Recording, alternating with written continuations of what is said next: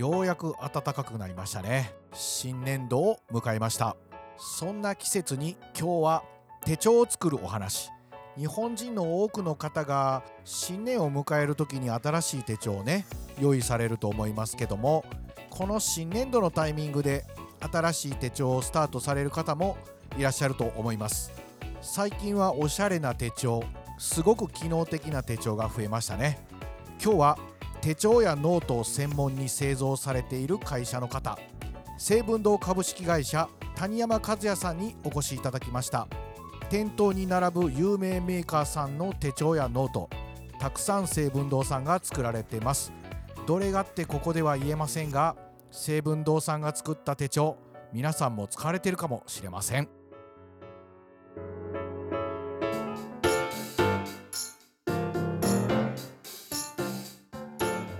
はい本日のゲストは成文堂株式会社専務取締役でいらっしゃいます谷山和也さんです。よろしくお願いします。よろしくお願いいたします。手帳やノートを専門にね作られている成文堂さん。谷山さんはね営業さんなんですけどね手帳やノートを作る上で営業さんっていうのはただの窓口ではなくてね進行管理やアドバイザー的な役割もね担ってらっしゃるんですよ。今日はね手帳作りのあれやこれやをちょっと聞いてみたいと思います。創業100年超えてます？そうです。110何年？ちゃんと数えてないんですけど11617年ぐらいになると思いますね。はい。伝統ある。会社そうですですよね。ちょっともう想像つかないですよね。創業時のことなんてね。そうですよね。まあ話によるとなんか手製本でみたいな形で手製本だ手製本からのスタートノートを作ってるというそれこそ竹の筒で、はい。手でこう1枚ずつ折るっていう。あ本当にそういう世界本場の手製本手や製本ですね。そこから始まったんですか？そうみたいですよ。へえほんでまあそれ以来、はい。ノートやらね。手帳やらをはい。作ってる会社になっていったと、そうですね。はい。みんなが知ってるブランドの。そうですね手帳とかノートとか。はい。あのコマーシャルでやってるようなところであったり 文具で言うとここっていうような会社さんからうんご注文を受けてはいはい、はい、作らせていただいてるという形ですね。ほどね。まあ OEM って言ったらいいんですか、ね、そういうことになりますはいはいはい、そうですか。手帳って暦が入ってるから、はいはいはいはい。作る時期っていうのがね、はい。なんでそんな早い時期から動いてんのって一般の人は思うような時から動いてますよね。そうですね。あの実際はですねあのもうお客さんと接触するのはですね、はい。の早いとですねもう10月ぐらいからもはう納品8月終わりました、はい。10月から企画が入ります、はい。で見積もりも一番最初はもう10月末にお願いしますとはい。いうような会社さんもやっぱり出てきまして、ああなるほど、えーだからもうどこの何何年の何を作ってるのかよくわからない時も実際だから要するにあれですよね、はい。2021年のうん手帳が発売される感じの前ぐらいから 2022年の企画が始まってるみたいな。で内容には2023年を入れたり2024年の3月まで入れたりめちゃくちゃややこしいですよね。でその時にはこうウルード氏がどうのこうのというまだそういうのも含めてですねやっぱりちゃんとあの分かる範囲はうん。あの入れていかなくちゃいけないんで。まああの令和という年号に変わってから、まあもう4年経ちますそけど、うですね切り替えの時がうん。ややこしかったですよね。そうですね。やはりタイミングっていうのがはい。本当に気になるところでしたから、ええ。あ東京オリンピックの日がどうだとか なんかそんなこともあったりで、うんえこれいつ祭日になるのかなみたいなやつがそうね。ありだからましたね。結。局やっぱりあの法律の部分でやっぱりあの、はい。間に合わなくて、はい。あの例えばあの私どものお客さんの先ですとそのカレンダー間に合わないんでそのちょっと投げ込みでこうなりましたっていうのを、はい。あのその店舗のところで一緒に入れてもらうとかややっぱりそういう工夫はどうしてもしせざるを得ない、えーなるほど。状況でしたね。だから手帳そのものとかは、はい、まあ結局改定される前のものっていうか。はい、だけど、まあ、一応注意書きというか。そうですね、まあ、そういったものとかを挟み込むだとかそうですね、対応してたっていう感じだね。ね。まあ、これはもう致し方ないところですからね。まあ、最近は結構タブレットを使う方も増えてきてね。でもある一方でねアナログを大事にされてる方も結構いるなっていう感じもしててうん。手帳の売り上げとしてはどんな感じですか？え実際にはですね、はい。ちょっとやっぱりだんだんとあの少なくなってきてやっぱり少ないのははい少ないんですか、そうですね、はい。ただやっぱりあのその中でビジネス手帳はうん。そこまで極端に落ちることなく、あえあの推移しているっていう、まあ、そすごくそこらすごいなっていうところ。はいはいはいまあ、これは商品力もあるし、やっぱり購買するそのえー層はい。がやっぱり働く人中心にっていうのがあるのかもしれませんね。でちょっとやっぱりその、えーカジュアルだったり、キャラクターを模したりっていう形になると、ちょっと浮き沈みが激しくて、でここはあの顕著にコロナの影響があって、うん。実売で売れなくなったんで、うんまたちょっと筋を落として、なんとかギリギリ作ろうというようなあの形にはちょっと近年あーそうですか。あのこうなってますね。あー。やっぱりまあいまだに書くって行為は大事だと思ってる方がそうですね。まあ年齢問わずそうですね。あるんですかね？そうですね。やっぱりあの人間がまあ自然に書いて頭にこうインプットさせるっていう、うんあのそういう働きはやっぱりあるらしく、あパソコンにも打ち込んでるのと、はいえー書いてっていうのを記憶力で差を比べるとやはりあのに書いたものが、あのきちんとは残ってるというあ数字も出てるらしいのでそうなんですねそうですね。とは別にやはりあのものづくりというかその書くことにやっぱりあのこだわりっていうのがやっぱり日本特有な部分あるかなと思うんですけどすごくニッチなところではあるんですけどものすごくこだわってはい。こういうものを作りたいああい。うものを作りたい、はいこういうのを売ってないかなっていう方も結構やっぱり世の中にはいらっしゃって。そういうオリジナルのえー手帳を作る手助けもですね、我々あのこの頃ちょっとお多い、ケースとしては出てきましたね。はい。文房具好きの方はねえええ一定数いらっしゃってえて。そうですね。でなんか手帳1年に1回、うん。まあ、買い替えてはい。一つの儀式みたいな、そうですね。そんなようなことになってる感じはありますよね。そう。あの人によってはやっぱり2、3冊ええ。こう勢いで、はい。あの買っちゃう、まあでもあのやっぱりその使い方によってあの、はい。その内容を変えたりして、ええあの2、3冊駆使されてる方もやっぱりいらっしゃるはいらっしゃるんですごいなっていうのは、あります我々メーカーとしては本当に頭、まあ、まあそうですよね。あの手帳のタイプってね、はいいわゆるリフィルをこういう追加していくシステム手帳とよく言われたようなタイプうんございましたね。はい。あと製本されてる一冊で完結しているという手帳となんかその売り上げってどういう感じなんですか？そうですね圧倒的にやっぱりはい閉じの方がやっぱり多いですね。あやっぱそんなもんなんでか？そうですすね。だからレフィルという形であの展開もそれは根強くあの、はいありますんでなくなることは絶対ないんですはいけれど、はいあのバインダーそのものがね、はい、そうなんですね。ずっと愛着があるという方ですよね。これはもう本当に高いものはね、為替だったりすると本当に何万っていう,、そうですよねえあの形になりますあから。ね。ええだからそれはそれで中身として使ったり、であのやっぱりそれはあのいいところとして自分のカスタマイズうんできるというところではあのすごく評価が高いんじゃないかなと思います。ああなるほどね。ただやっぱり一般的にはやっぱり閉じのあの、はい。手帳ですね、はいえーこれがやっぱりあのスタンダードなあー縦タイプかなとは思いますね。そうなんですね。あの人気のねノンブルノートでしたっけ？えっ、とね N ノート、ネンブルノートですかね。ノンブルノート、はい、あのノートなんですけれど全ページにナンバーが振ってあるんですね1から。で海外で有名なノンブルノートっていうのがあったんですけど、はい。まあ、それをもうもうちょっとカジュアルにもっと手頃にっていう形で、い、ろんなちょっと装飾をす飛ばしてあとは表紙の表というか色を変えてはい。バイカラーにしてっていう形ですごくカジュアルにあの手に入りやすいのは形でつ提供してるんですね。かこれってきっかけとかあったんですか？きっかけはあのクラウドファンディング、はい。うんみたいなものもあのやり始めたっていうのもあって、ノートさんっていうところとはい。一緒にあの企画して、はい。クラウドファンディングでまあ成功して、はい。今はあはい。の3年、4年ぐらいになるんですかね、あのいわゆるネットだけで販売、あ実際に店舗でも多少は置いてるみたいですけど、これ成分堂さんの立ち位置としてはどんな感じなんですか？えーとね、うちの企画みたいな、一緒にこうやりませんかっていう形で、あ持ち込み企画みたいな感じですね。だいぶそれも浸透してきてる形で。はいはいはい。はい、これちょいちょい見かけますよね。そうですね。で、あの今、それには、その成分堂手帳用紙、はい。これ私どものオリジナルのあの手帳用紙なんですけど、はいはいはい。これを使っていただいているということで、はいはいはい書き心地がいいという、はい。あのご評価も、はいろんな方からあいただいている現状ですね。まあ今ちょっとお話に出たね、はい。手帳用の用紙、まあ、はい。一般の人はなかなかね、うんうん。手帳用に用紙なんてあんのみたいなね があると思うんですけども、はい。手帳用の用紙っていうのがつまりは書きやすいように筆記をする専門で作られている紙っていうことでよかったですかね。そうですね。とぜ一緒にですね、はい。あの薄いと。おもうはい携帯に、まあ、あのその部分で厚いと破ったいんで、まあ、あのあくまでも薄くて、えーとはい。その引き特性もあ優れてるというような形で、はいまあですから一般の紙よりはやはりあのものすごく高いあの紙になるんですねちょっと。か高いですそうですね。有名なのがあの、はい。ほぼ日産のはい。手帳ですよね。はい。こちらも、はい。あの友江リバーさんの手帳用紙と。ともえリバーですね。いう形であのあちらが結構有名になまあってると、ね。皆さん知ってるあれかもしれないですね。まあ書きやすい。であとまあ薄いということで言うと軽くなるってことですよね。そういうことになります。全体にね。そういうことになりますね。まあ手帳として携帯しやすいというそうですね。ためにまはい。あ開発されているということですね。で、まあ、手帳用紙というのは、はい書くっていうことを前提に作られているから、やっぱり引っかからないように。そうですね。はいで。も日本ってあれですよね筆記用紙とか専用の用紙とかでもねはい。書き心地がやっぱりいい紙がはい多いというか、そうですね。あの海外のノートとかでもね、うん。まあ、ちょっとおしゃれやって言われたりはいはいするような、いろんな格好のいいやつがいろいろあるじゃないですかあり。ますね。はい。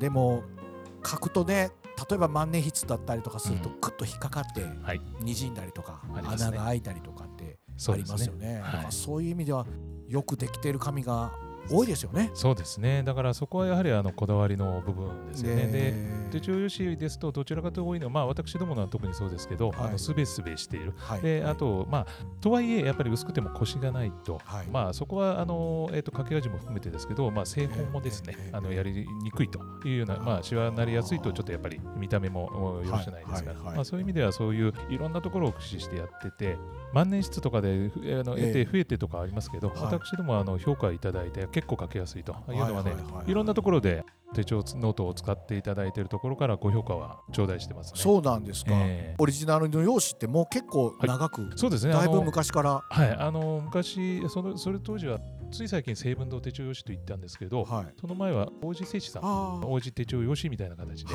作っていたり、そのまま名前をそのまま使わせてもらってたんですけど、ああそうなんですか、はい、であのちょっと機械の統廃合で、はい。宮崎の日南の方にあの移動するときに、なるほど。機械は同じなんですけど、若干こう風合いが変わってきたもんで、はい。もうちょっとこういうことできない、ああいうことできないっていう、まあそういう多少ちょっと偶然の産物ではあるんですけれど、ものすごくいい紙をですね、作っていただいて、ああそうじゃなんですか。ああのかっこよくなんか横文字で成分堂にしようかみたいなことで、いや、もう漢字でいこうと、成分堂手帳用紙と。めっちゃかっこいいですよね。まあ、今のところはね、あのなんとかあれですけど、けどただやっぱりあのそういうはい。のをちょっとこだわってね、あのはい。作ってっていうのは結果良かったなと思ってますね。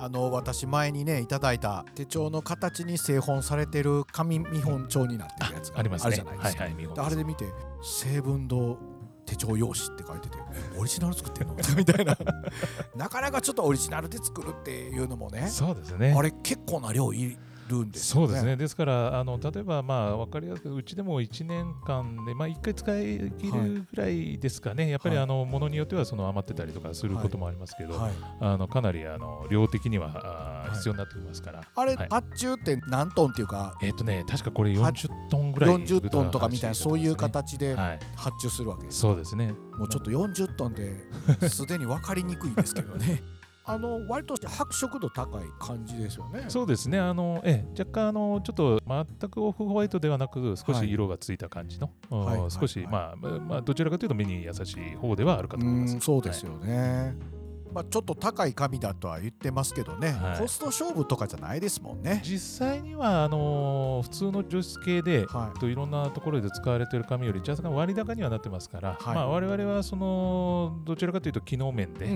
ん。書きやすいですよという形でおすすめを、うん。あのちょっと高いんですけれど、あこういうような形でご評価いただいてますという形でおすすめをするケースが多いですね。なるほどね、はい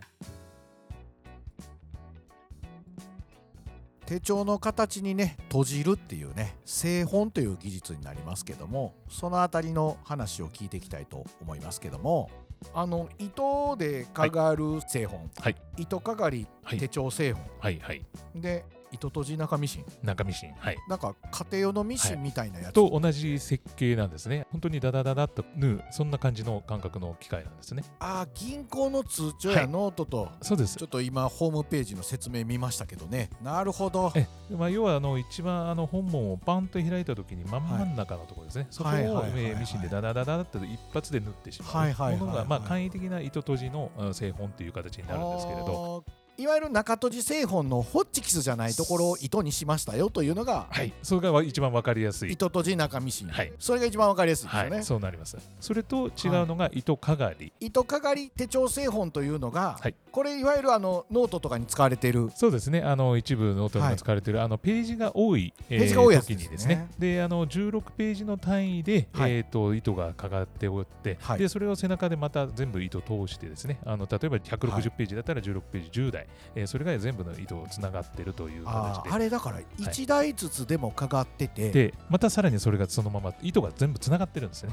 ですから、え1台だけど落脱するとかっていうことはないないっていう、はい、そこまでのことになってて丈夫になってるそういうとことですね。ことなんですよね。だから手帳ですから1年間使う、はいえーということで耐久性っていうのはやはりあのうん避けて通れないところですから、まあ、そういう意味で手帳イコール糸かがりはいという形のものになったんじゃないかなという思います。あの開け閉めをね頻度高くしますからそうですね。普通のねはい、ああいう市販されてるような本のように糊で塗ってあるような製本だとパラパラってなってしまうっていうのがね。我々はかがって背中を一回ちゃんと潰して固めて、うんそれを鳴らしっていうんですけど、その後その糊で軽く止めて、で強固にしてるんですけどさらにはい。背巻きで背テープって言ったら分かりやすいですかね、はい。はい。そちらをお背中を巻くという巻くというような形ですよね。でそこまでして初めて耐久性を担保できるというはいはいはい形ですね。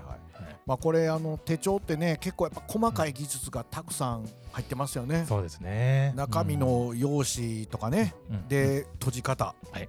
まああと表紙をつけたりね。はい。そうですね、うん。表紙もだからビニールだったり、はい。うんあのハードカバーハードカバーだったり、はい。これがだからいろんなやり方があることですよ。そうですね、まあ、あのビニールっていう形になるともう本当異素材なんで、うん。あの我々がやっぱり苦労するのはビニールって結構熱加えたりすると変化する場合があったりするんですね。だからまあそういうのもその熱を加えてウェルダー加工するんですけど、そうすると収縮したりするっていう形になると、まあ1ミリ単位でこうあの手帳なんてものを作ってますから、はい。ちょっとちっちゃくなるとこれをし仕上げを小さくしなきゃいけないっていうあれがあるもんで、設計通りに作ったとしてもビニールがっていう問題も結構昔はですねありましたよね。はいはいだからその必ず設計通りにあの製本は進めるんですけど最後はできたものでビニールでちゃんと断裁してこれが使えるかどうか、はいあのちゃんとそれで適合するかどうかっていうのを確認してからじゃないと最後の仕上げってできないんですよね。まあ、我々切り見本っていうものを、はいはいはいはいあのな呼んでるんですけれど、はいはい。まあ、そういうようなねあの少しなんていうんですかね普通だったらもう関係なしにバンバン作って、はい、来たものをそれでっていう形なんですけど、うん。まあ、そういうようなところがちょっと奥深いというか。あの表紙ねカバーになってるタイプもあるけどあります。中身とね、表紙がくっついてるやつあれが厄介なんですよね。そうですね。あれがあの厄介であの可塑剤が浮いたりすると、はい。いまあ、いわゆる油みたいなものですね、はい。浮いちゃうと糊でくっつけてるんですけれどついたふりをして、後で、えー時間が経った時にペロってめくるとペリペリペリって全部もうくっついてないですね。くっついてない。えーだから昔はこういう事故がものすごくありましてで今でもはい。やはりあのちょっと気になる時があるんで、はいはいこういう素材を使っている時はっていうことで私どもに納品する前にですねうん。一回うちの糊を渡すんではい。紙とつくかっていうね確認もちょっと協力会社によってはねやっていただいたりはしてるんですね。あーそうかなんりあのそこは苦労をあのしてやっていただないるほどね、はい。加工する会社に事前に渡してくっつくかどうかって試すと、そういうことですよね。そうです。ねあのビニールのを作ってる会社にであすね。ビニールを作ってる会社に、えでそれが製品としてビニールとして問題ないよっていう形で我々のところに来てで我々が最後はあのくっつけるという形ね、なかなか難しいですそうですね。もう予期せぬ。予期せぬ。想定外の、ことがありますから。あねえ。あとあのー製本の仕方によっては、はいちょっと本の厚みが違ってきたえりうんうんうんしますよね。そうですね。ですからあの先ほども言ったようにその手帳用紙なんていうのは薄くて、はい。えーですけど糸をやっぱり16ページで使うんですよね。ん。そうするとあのもう糸の厚みとあの紙の厚みとどっちがっていう時もやっぱりあって、うん。あの糸の厚みの方がちょっと背中の方がボリュームある時がある、はいはいまあそれもはいぎゅーっと潰してですねできるだけあの平らにするうっていう形で。糸をどんどん潰していく潰していく。背中のの部分をグッグッグッと潰していくっていう形で、まあ極端に言うと前の方よりも後ろのその背中のところを潰して、はいまあこれは耐久性を保つためにはぐーっと潰して、まあ、使っている時に壊れないように。壊れないためにもなっているという。先に潰していくというそうなんですね。これなんか我々奈良市って今呼んでるんですけど、はい。本当に工場に来ていただいてその工程を見ていただけないとご納得いただけないんですよね。なるほど、まあ、分かりにくいですもんねその工程ってね。やはりあの時間とかあのスケジュール感ののそのなんてやり取りで。納期のやつ、ね、いやいやだってこうこうでしょっていういやこの奈良市というのが奈良市って何みたいな。いや奈良市って何みたいな。なりますよね。そうそうそこはもうそれ見ると、はい、あそれいるなみたいな。ななっていう話なんですね。えー、ここがやっぱりあのもう我々は本当説明ちゃんと尽くしていかないといけないんですけどね。でまあ我々の見ていただいてあしっかりやってるっていう納得いただいて、まあ、スケジュールところをねあのうまく調整する形にはなりますけど。そうですよね。細かい加工が本当に多いからそうですね。だんだん誤差が出てくるんですよね。そうですね。うん、で本当に数字通りにできればいいんですけど、はい、それこそ紙にも厚みがあって、はい、その1ページ目と真ん中の方の紙のところには紙の厚みの差が出てくるので、まあ、それが例えばちょっと折りずれちゃったりするとトントントンとこうずれっていう形ですよね。だからそこは余裕を見てデザインにもこうお願いしたいというような形を我々はもうその一番最初の段階からあのこういうふうにしていただけると助かりますと。ありがたいです。結果として綺麗に見えるのはこうじゃないですかっていうあの話をさせていただいてるのはありますね。どうしてもやっぱりその誤差がね。大事なことですよね。表紙が違うだけで仕方が変わってくるみたいな、ね、そうですねこれあの背中が丸いタイプとま、っすぐなタイプっていうのはあるんですね。そうですね。あの表紙のその形態によってて、まあ、ハードカバーなんかが多いんですけれど、はい、背に芯材を入れるか入れないか、はい、あの硬いやつですね。そうですね、はい、であの入れるやつはしっかりと背中を別してっていう形になりますけど、はい、ビニールやなんかはね、もう柔らかいですから、うん、丸くなった丸線の形がありますよね。でただ糸かがりのそのものに関しては基本的には角背のまんま、うん、でその表紙の形態で若干この見え方が変わってくるという形ですね。手帳とかちっちゃいやつは割とあれですかね。丸い。丸いタイプが多いんですかね、逆にあのですからその芯のボールを入れる時も入れられないケースがあったりするんでまあ昔は手帳も革を使ったものが主流だったと思うんですけど、まあ、そういうところもあってですねあのそういう丸い形で加工するっていうのが多かったかと思うんです。けど、あの背中に入れられないというか入れる発想がまあその時にはなかったっていう手帳っていうと基本的には丸のこの性が多いですよね。やっぱり設計段階のところから入っていって話することは結構多いですか、そうですね、あのまあ、我々営業を立ててですね、うん、あのお客さんと一からものを作れる体制で、はい、やらせていただいてますので、はいはい、ここ近年はですねやはり手帳ノートを作りたいという思いの方々がいらっしゃると、はい、でそういう方たちはまあ思いはやっぱりあるんですけどなかなかねあのそういう細かいところは無理ですから、はい、我々が一緒に思いを聞きながら形にしていく上でこういう設計の方がいいと思うんですけどっていうのをこう確認しながらやらせてもらってると。いう形ですね、まあ、例えばもう何ページぐらいにしたいだとか、うんうん、こういう仕様にしたいだとかみたいな話が出た時は、はい、サンプルとかなんかも作ったりするもんですか？そうですね、まあ、いわゆるつかみ本とかみたいなもの。そうですね。あの基本的にはですから、まあ、値段と合ってるかどうかの含めて、はい、であとやっぱり思いの部分がパッと見た時にねズバリのものが作れなくても似たものをね、はい、あの確認でように、えー、イメージで作るとかっていうのはやっぱりあの、数多くなってきましたね。はいでも正門のさんの場合はね、はい、たくさん手帳これまで作ってらっしゃるから、うんうん今までやったやつを持っていくと、ねえ。ー、あこういう感じやねとかいう、ね、コミュニケーション取りやすくはなっているんですか、ね、そうですね。あの、まあ、具体的な方も結構いらっしゃるんですね。ですから今まで販売しているやつのこのタイプでもうちょっとこうしたいっていう形でだからイメージが結構できてるいらっしゃる方もいるんですけど、はい、あのいろんな素材使いますんでね。こうした時にあれっていう時がありますから、まあ、そこはやっぱりつかみ本とかっていう同じようにイメージをしっかりと立ててもらって、まあそうですよね。えー、納得していただいていくっていう手法が。例えば他社さんのやつね、はいはいはい、持ってきてちょっとほぼ日手帳なんか ね。ちょっとこんな感じどうなんかなみたいな話で大体出てきそうな感じありますよね。そうですね、まあ、あの そこでいろいろこういうふうにするとああですよっていうような話をしながら、まああそういうもんなんですかっていう形でねあのご納得をきちんとしていただいて、そうなんですよね。ホームページでね、はい、割となんか知識系のブログを結構書かれてますよね。はい、はい、はいやってます。いや結構な量ですよね。そうですね。あの社員がですね、あのその担当してまして、えー、どのぐらいか2週間に1遍ぐらいですかね、あのそのブログを上げて、えー、これ持ち回りでやってるんですそうですね。なかなかこれコンテンツ大変でしょ。そうですね。ですからあの担当は一人いるんですけど、まあ、結構やっぱり頭悩しながら悩ませながらあのやらってるっていうのはちょっと見てても分かりますね。ネタ切れやとかね ありそうですよね。そうですね。で我々もあの、まあえーと、社長と、まあ、私の方もあの初めはだからあの社員にっていうことで参加しなかったんですけど、はい、あのこの頃ちょっと借り出されましてですね、えー、ちょっとドキドキしながらそれも上げてるという。まあ、これによってね、はい、検索もかかってきたりとかで、はいはい、成文堂さんのこのホームページに訪れる方も、まあそうですね、ね、出てくるとは思いますよね。そうですね。だから手帳でっていうところでブログ見させてもらって勉強させてもらってますっていうお声も結構聞くんですね。あ、まあ、結構お役に立ててるんだったらそれはそれでねそれでね、えー、継続してやってもらいたいなっていうのがありますよね。またいつか何か依頼してくださるかもなという。そうですね。そうですよね。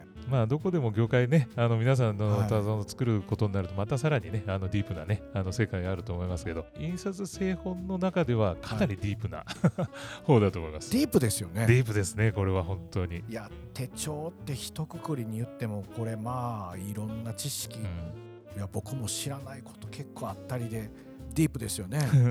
まあだからその結構そこら辺追求するとですねいろんな素材の、まあ、逆に素材も知らないと、はい、あの特性知らないとやっぱりあの手帳っていうところにおいて、ね、あの形にできないんで、うん、そういう意味ではいろんなその知識はですねやっぱり入ってくるようにはなっているかなと思います、ね、そうですよね。勉強はさせてもらってますね。まあ、谷山さんとはね、はい、地域のイベントを通じて知り合いましたけどね、うん、ああいった地域のイベントに参加してね、はい、これまでにない活動をしていくっていいですよね。はい、そうですねあの今まあ例えばチャレンジこういうサンプル作ってみてどうなのっていうようなあのそういうチャレンジの場でもあったり、はいはい、あとやはりあのせっかくここであの何年もやってきてるんではい、でそういうものづくりの人たちと交流の場とか設けていただくっていうのもすごくありがたいことですしそこで知り合ったデザイナーさんやなんかともちょっとコラボしながらあのものを作ったりとか、まあ、そういうのを大事にしていこうというところはやっぱり、ね、せっかくこういうねあのいろんなその職業のされてるあの業種の方が、あのいらっしゃってしかも根強くねあの地元に残っている方で、まあやっぱりこういうのうまくこうね、えー、のでまあ、手帳っていうとこだけじゃなくてね、我々がなんか他のことでもねあの協力できたらっていうのはやっぱり思いはあの同じですかね。あの時にされてたワークショップで構成体験やってたじゃないですか。やりましたね。なかなかマニアックなワークショップですよね。そうですね。まああのやっぱり普段経験しないんでね、うん、あの我々意地悪みたいなこうあれもありましたけど、えー、あこういうことをやってるんだっていうね、はい、あの思いは伝わったかなっていうところ関係者はだいぶ背中に汗かくような感じのね。いや本当に。その間違いあかんやつやとかね。実際これあったよねみたいな。実際あったやつ。そうそうそうそうそう。ああっかねみたいな感じになりますよね。怖いですよね、えー、あの構成ってあれですよね、はいはい、そのまままっすぐ読んだりするとね読んでしまうから後ろから読んだりとかそうです、ね、重ね合わせてペラペラってしたりね。そうですね。あのもう本当にこう読むともう流れていっちゃうんで、ね、そうじゃなくてまあ一つの絵じゃないですけど絵としてね。形みたいなね、はい、あの形で見るっていうのも、まあそれぞれ皆さんねあのやり方あるみたいですけどあの大変ですね。なんか今現在自社のオリジナル製品とか何か作ってるものあったりするんですか？そうですね。あの細々というかあの、うんうん、やり始めたぐらいな感じですけれども、はい、あのまあとはいえやっぱり OEM 中心であの足元をまあ固めてというか、はい、あのそこはしっかりした、あのお仕事になりますので、そこを中心ですけれど、えー、やはりあの我々も発信をしていく、ものを作る上において、やはりあのものづくりというところで我々の技術っていうとあれですけれども、はい。はい、えー、そういうのを生かして、いろんなものをチャレンジを含めてですね、のやろうという形で、えー、と今ちょっともやちんノートとかもやちんノート？あのちょっと軽くおふざけしたような あの商品もあの作ってるそんなんもやってるんですか？そうなんです。あのまあ今この世の中、はい、なんかあった時に例えば、えー、SNS やなんかでね、はい、あの上げてしまうと基本的にその炎上という、えー、あのことが大きな問題になるかと思いますけどね。ね炎上しますね、最近すぐね。まあそれをちょっとアナログでノートに書き込んじゃえと。でそれをすることによって、はい、あのアンガーマネジメントみたいな感じですかね。あの一旦落ち着いて。そそんな商品作るんですか？でなおかつそのものはですね、水に溶ける紙、えー、水溶紙っていうんですね、はいはい、えー、とそちらなんで、えー、とその書いたらまず、えー、水につけて溶かして、はい、でまあトイレに流すんないし、はい、まあ、その前にですね一応溶かすんですけど、完全に溶かそうとするときに、電子レンジに入れると。で少し温めるとさらにあのドロドロになるんでそれの時に電子レンジのあの上がる時間がチーンってなりますよね、はい、成仏したという設定であとはちょっと捨ててもらう。それ社内の方が企画したんですか？えっ、と弊社代表です。えー 代表の話も聞きたなってきたな。ですね今度ぜひぜひ、えー、そうですか、えー、いろんな企画アイデアを持ってるんで我々がついていけない感じはしますけどね。いや素晴らしいでもついていった方がいいかもしれないですねそうですね必死についていってます なかなかちょっとユニークな。そうです、ね、ぜひ今度読んでください。発想がね。いやぜひまたこれを。だからその時にこの話は取っといた方がいいんかな。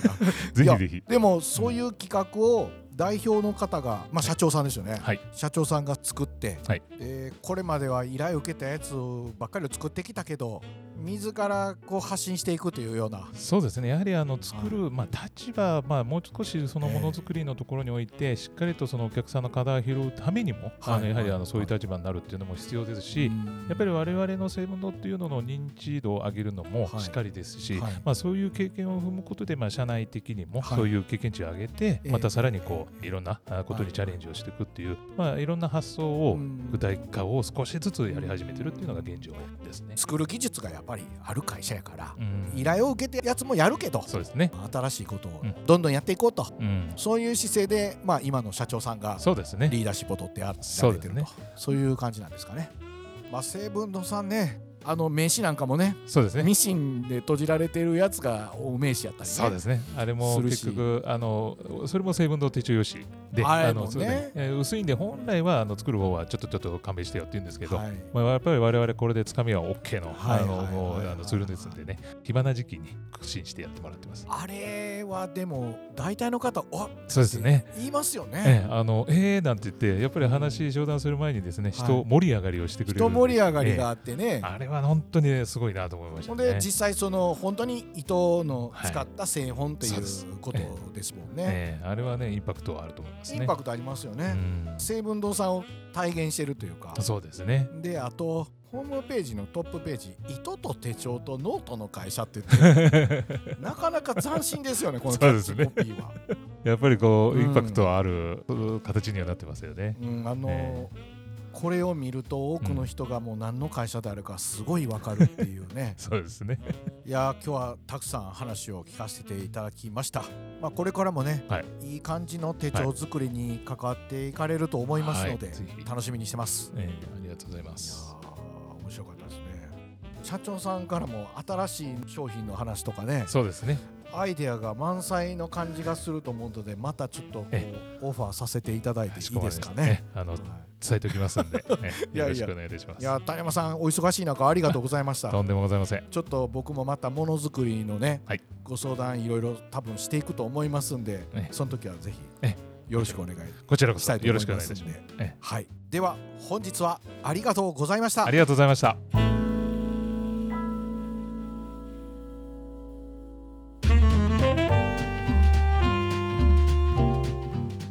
帳って昔から贈答用って感じで作られている会社も多いんですけども年々少なくなってきているようです。その一方でこだわりを感じる手帳も多くて持つ人の個性が出ますよね。本当に選択肢が多くて売り場で見るのも楽しいですよね。私昔文房具メーカーさんのねお仕事をやらせてもらってたことがあって割と文房具はねたくさん見てきました。海外の文房具なんかもデザイン性が高くてね素敵なものが多いんですけども日本製は本当にねクオリティが高い。そして丈夫なんですよ。普段から持ち歩くものでツールという役割だから作り手の高い技術もですけどね見えないとこも手を抜かないっていうマインドがその完成度にたどり着いているんだと思います。谷山さんは営業さんで実際には作られてませんけども対応がきめ細かくて成文堂さんのものづくりの姿勢が現場を見なくてもね伝わってくるんですよね。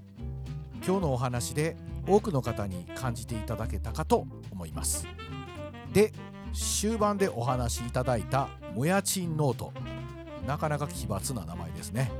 これ社長さんの発案だそうでちょっと面白いので社長にお話を聞きたいってことで次回お越しいただくことになりました。